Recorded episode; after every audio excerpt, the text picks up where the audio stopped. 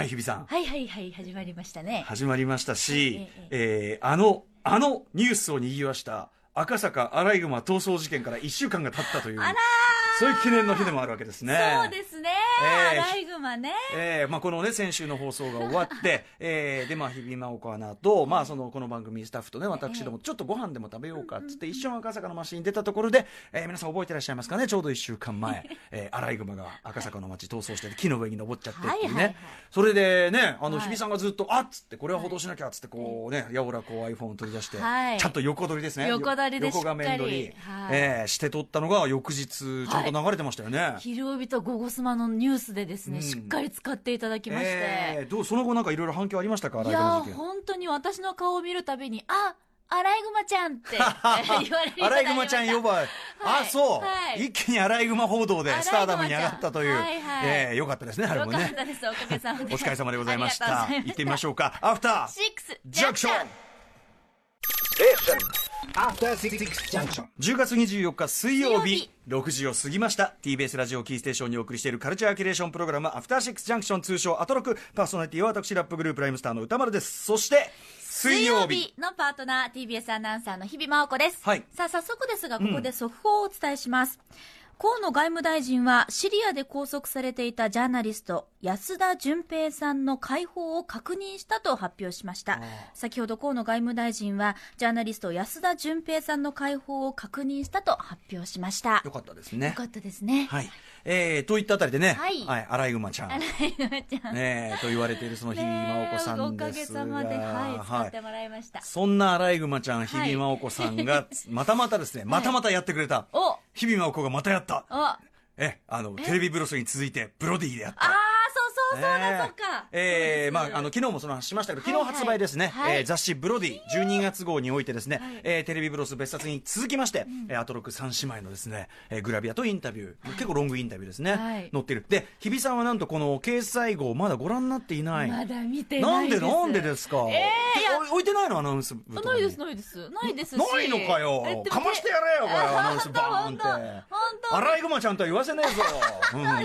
バーンこうま出巻いてるぞ、出てるうぞつんって、銃構えてるぞつっえて。ーじゃあちょっとまだ見てないの日で比さんじゃあねおめくりになっていただいたいと思います、ええでもだってもう、この表紙のラインナップがもう、はいもう、もうそうそうたるメンバーの名前の中に、そうですね我々の名前が入ってるこの違和感。えーそしてまあいやね、いやいやまあ、もう後ほども言いますけどあのグラビアのみならずね特大ポスターになってますいかや、らもうね。本当大変なことです。あらららららね、他にね、もこれ今人あのあのページこも見れてこれあの日比さんまだ手前 の手前の関係ない関係ないページ見てあらあの喜んでるだけですからただアイドルオーターですからこそれうです。もうなはあいちゃん、なあちゃんのこのはねい、このワンピースがねなあ、ちすゃんごい素敵でねえ西野さんのだってああねうんマナッタンがいてサダンはいなあちゃ長んいていな前置きマナがッタンいて女装が長いなまだページあるぞ結構まだある、まだある、うんまだある。まださあま続るき次あたりかなどこどこ次あたり次あたり怖い怖い来怖い。たー出たートロック三姉妹来ましたさあすごい結構ね特大ペ待ってくーださジい日比さん怖い怖い怖い日比さん初めてご覧になるわけですね初めて見ます。あはいら、あらあらね日比さんこれ大変じゃないですか、これ。 はい。ね、で、日比さんのページもあります。ほら、日比さんが、す冷蔵庫を開いてですね、まあ、あの、宇垣さんは読書、 ね、うなぎさんはゲーゲーム、ムそして日比さんはビいーやル、飲酒、カルチャー、あら西あもカらルあチャー。ら、うわ、これ、えー、すごい。美味しそうにビールを飲んでいるところです。そしてシャンパンをね、こうシャンパン開けているところのショットからやっのて、ああの、ーちょっと、なんていうかな、ちょっと夜のムーディーなね、ショッムーデト、そィーなして華やかな私がプレゼントした、まあ、銃を構えてという、まあ、ちょっとキャッツアイショットというかね。ええこの、これ、階段で撮ってはいね。ちょっと待って、えシール出ちゃった、つシール出ちゃっつばきが。はい、ちょちょはいティッシュ、あティッシュ、あティッシュ、あティッシュ、はい、はい、はいはいあはい。あつばきがね、自分、自分の、じゃよだれよだれちゃった、自分の、た。は自分の写真を見てよだれ、そしてですね、あの、特大ポスター、こちら、えっと、額装してこうやってね、ボーンとこう飾えっえて。これ、これだから本当にうん、これのポスターの裏はがいなあちゃん先生。西野七瀬さん。ねえ、ちょっと恐ね縮な、本当乃に。木非常に坂恐縮なんですけど。いやこれだから熊崎風とアナウンサーも、い、やーっつってこれ考えられないですよと西野七瀬さんのうの裏ってありえますいかやっつって本当に本当に。嵐のポスターの裏が熊崎風と山本貴明みたいなもんですよっていう本当そうですよ。ほらそうなってくの本ほん当とだそってれ級なあちゃん先生を裏に、はい我々を見るために裏にしなきゃいけない。うんもうこう、もう心臓が震えちゃって震えちゃ って、もうもうガクガクしちゃっあた本当ですか私もそれでちょっと今日まで見なかったっああてのそもあうるんですでかちすょけっどと。やっぱあのねあの乃木坂とかも本当にお好きなねいやいやいや日比さんからすればちょっと申し訳ないといやいういよや、うな本当に本当にまさかそういった形で。ただこれはなんでポスターになったかといえば、これはやっぱり編集部判断で、やっぱりこれだけ質的な作品、ね、写真だったということですからありがたい。ですよ。後ほどちょうどね、あのーまあ、あの、そうですね撮影にもね、立ち会っていただきました、森田、えー修一さんがね、あのー、白夜消防からやってきていただきますので、はいちょええっと撮影秘話秘話などもそそうちですねらでね、はい伺おうかあとインタビュー、インタビューもいっぱい載ってますからね。インタビューまだまだええ心臓が震えております。まあ、すごいいっぱい載っでてす。ますあよねりがたいですね。コンバットレクトの噛み合わないこのね、会話の数々、これが あね。と私あの、ええぜひねみまだ見てない方はい見てほしい、あもう時間、うんあいやいやいやいやいやうん三人三人とがこう喋ってるところを覗く歌丸あさんのあ、俺も映ってんだ、これ。このショットあ俺これ知らな、俺これ知らなかったわ。これは事そっ前かにチェックしてたのでこれがまあたーインタビューの中に入ってるちょっと小さめなんですけあ、ど本当だ、俺これ三気づいてなかったわ。あ本当ですかこれが私大好きなこんなの醜い生き物がこんなね やいやいやいやこれはパパ感がねまさに陰獣が 陰獣がこんなところに移ってしまってよろしいのでしょうかこれいやいやいやいやねねそうそどうこでれすかもぜひねチェックしていただきたいです家族感ねわかりましたねまあ家族ね家族写真も一緒で撮りたいねなんて話もねあそうですねしてますけどねあありがたいですえーはい感謝感後謝ほど感謝でございますすいままあ後せんほどちょっとあの森田さんとも交えてねはいお話えーしていきたいと思いますがはい僕でもこの学装写真素敵ですね本当にはねいド迫力りがとうございますでですねちょっとあのお知らせ事というかちょっとカルチャーニュースと言っていいんでしょうかねちょっとあもちろんのですえっとですねまあ私あの本業というかねあの属しておりますヒップホップグループライムスターがこの曲今後ろも流れておりますがこの番組のテーマ曲としてえー書き下ろしたアフターシックスのまあフルバージョンあのミュージックビデオね皆さはんい日比さんに出ていただきましあたーねあーありがとうございますいい思い出でですそうなんですよ。で、もうこれあの、配信されて結構経つんですけど、はいえっと、これのですね、7インチアナログレコード版、これ日比さんね、あの、いろんな人が DJ 来る中で、日比さん初めてそのアナログ版というのを触られた。はいえーその中でもあの、7インチアナログといって、まあ、小さい版ですね、非常に可愛らしい版。えー7インチアナログ、でもこれあの、今、あの、若者とかの間でも非常にあの、再び人気を呼んでる7インチアナログレコード版で、12月5日から HMV、えー渋えー新渋谷新宿アルタ、えーコピス吉祥寺店の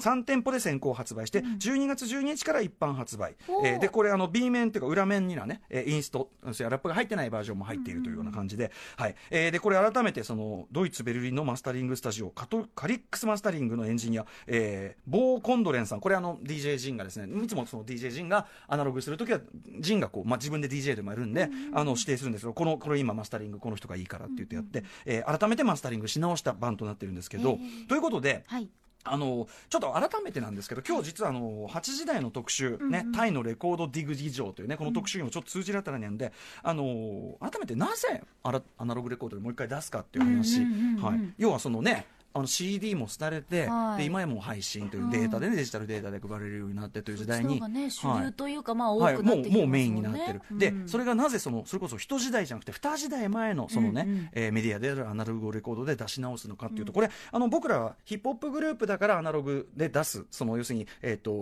DJ のかかる現場が多いのでっていうだけではなくて実は今、アイドルグループとかも、あの結構このスタジオに来ていただいているようなアイドルの皆さんとかも、あの7インチアナログで出すということが結構多いんですね。はい、で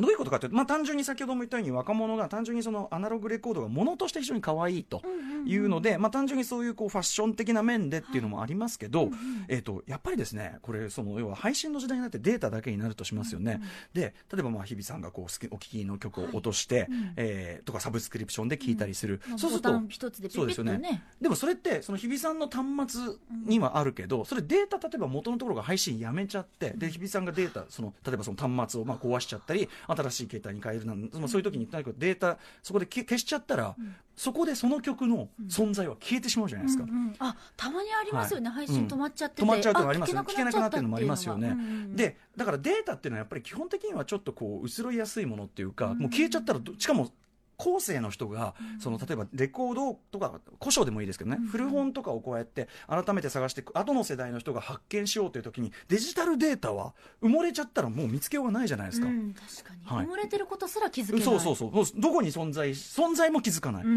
ん、で、えーで、まあそういう意味ではフィジカルといって、そのものになってる商品っていうのはやっぱり出したい、残したいんですけども、やっぱ CD というのはですね、まあまず、まず単純にものとして、すごい中途半端なメディアなわけですよ。その、もっとめちゃめちゃね、データが入るそのメディアも、今だと USB こんなちっちゃいのに、もっとめちゃくちゃいっぱい入ったりするのに、こんな版1枚に、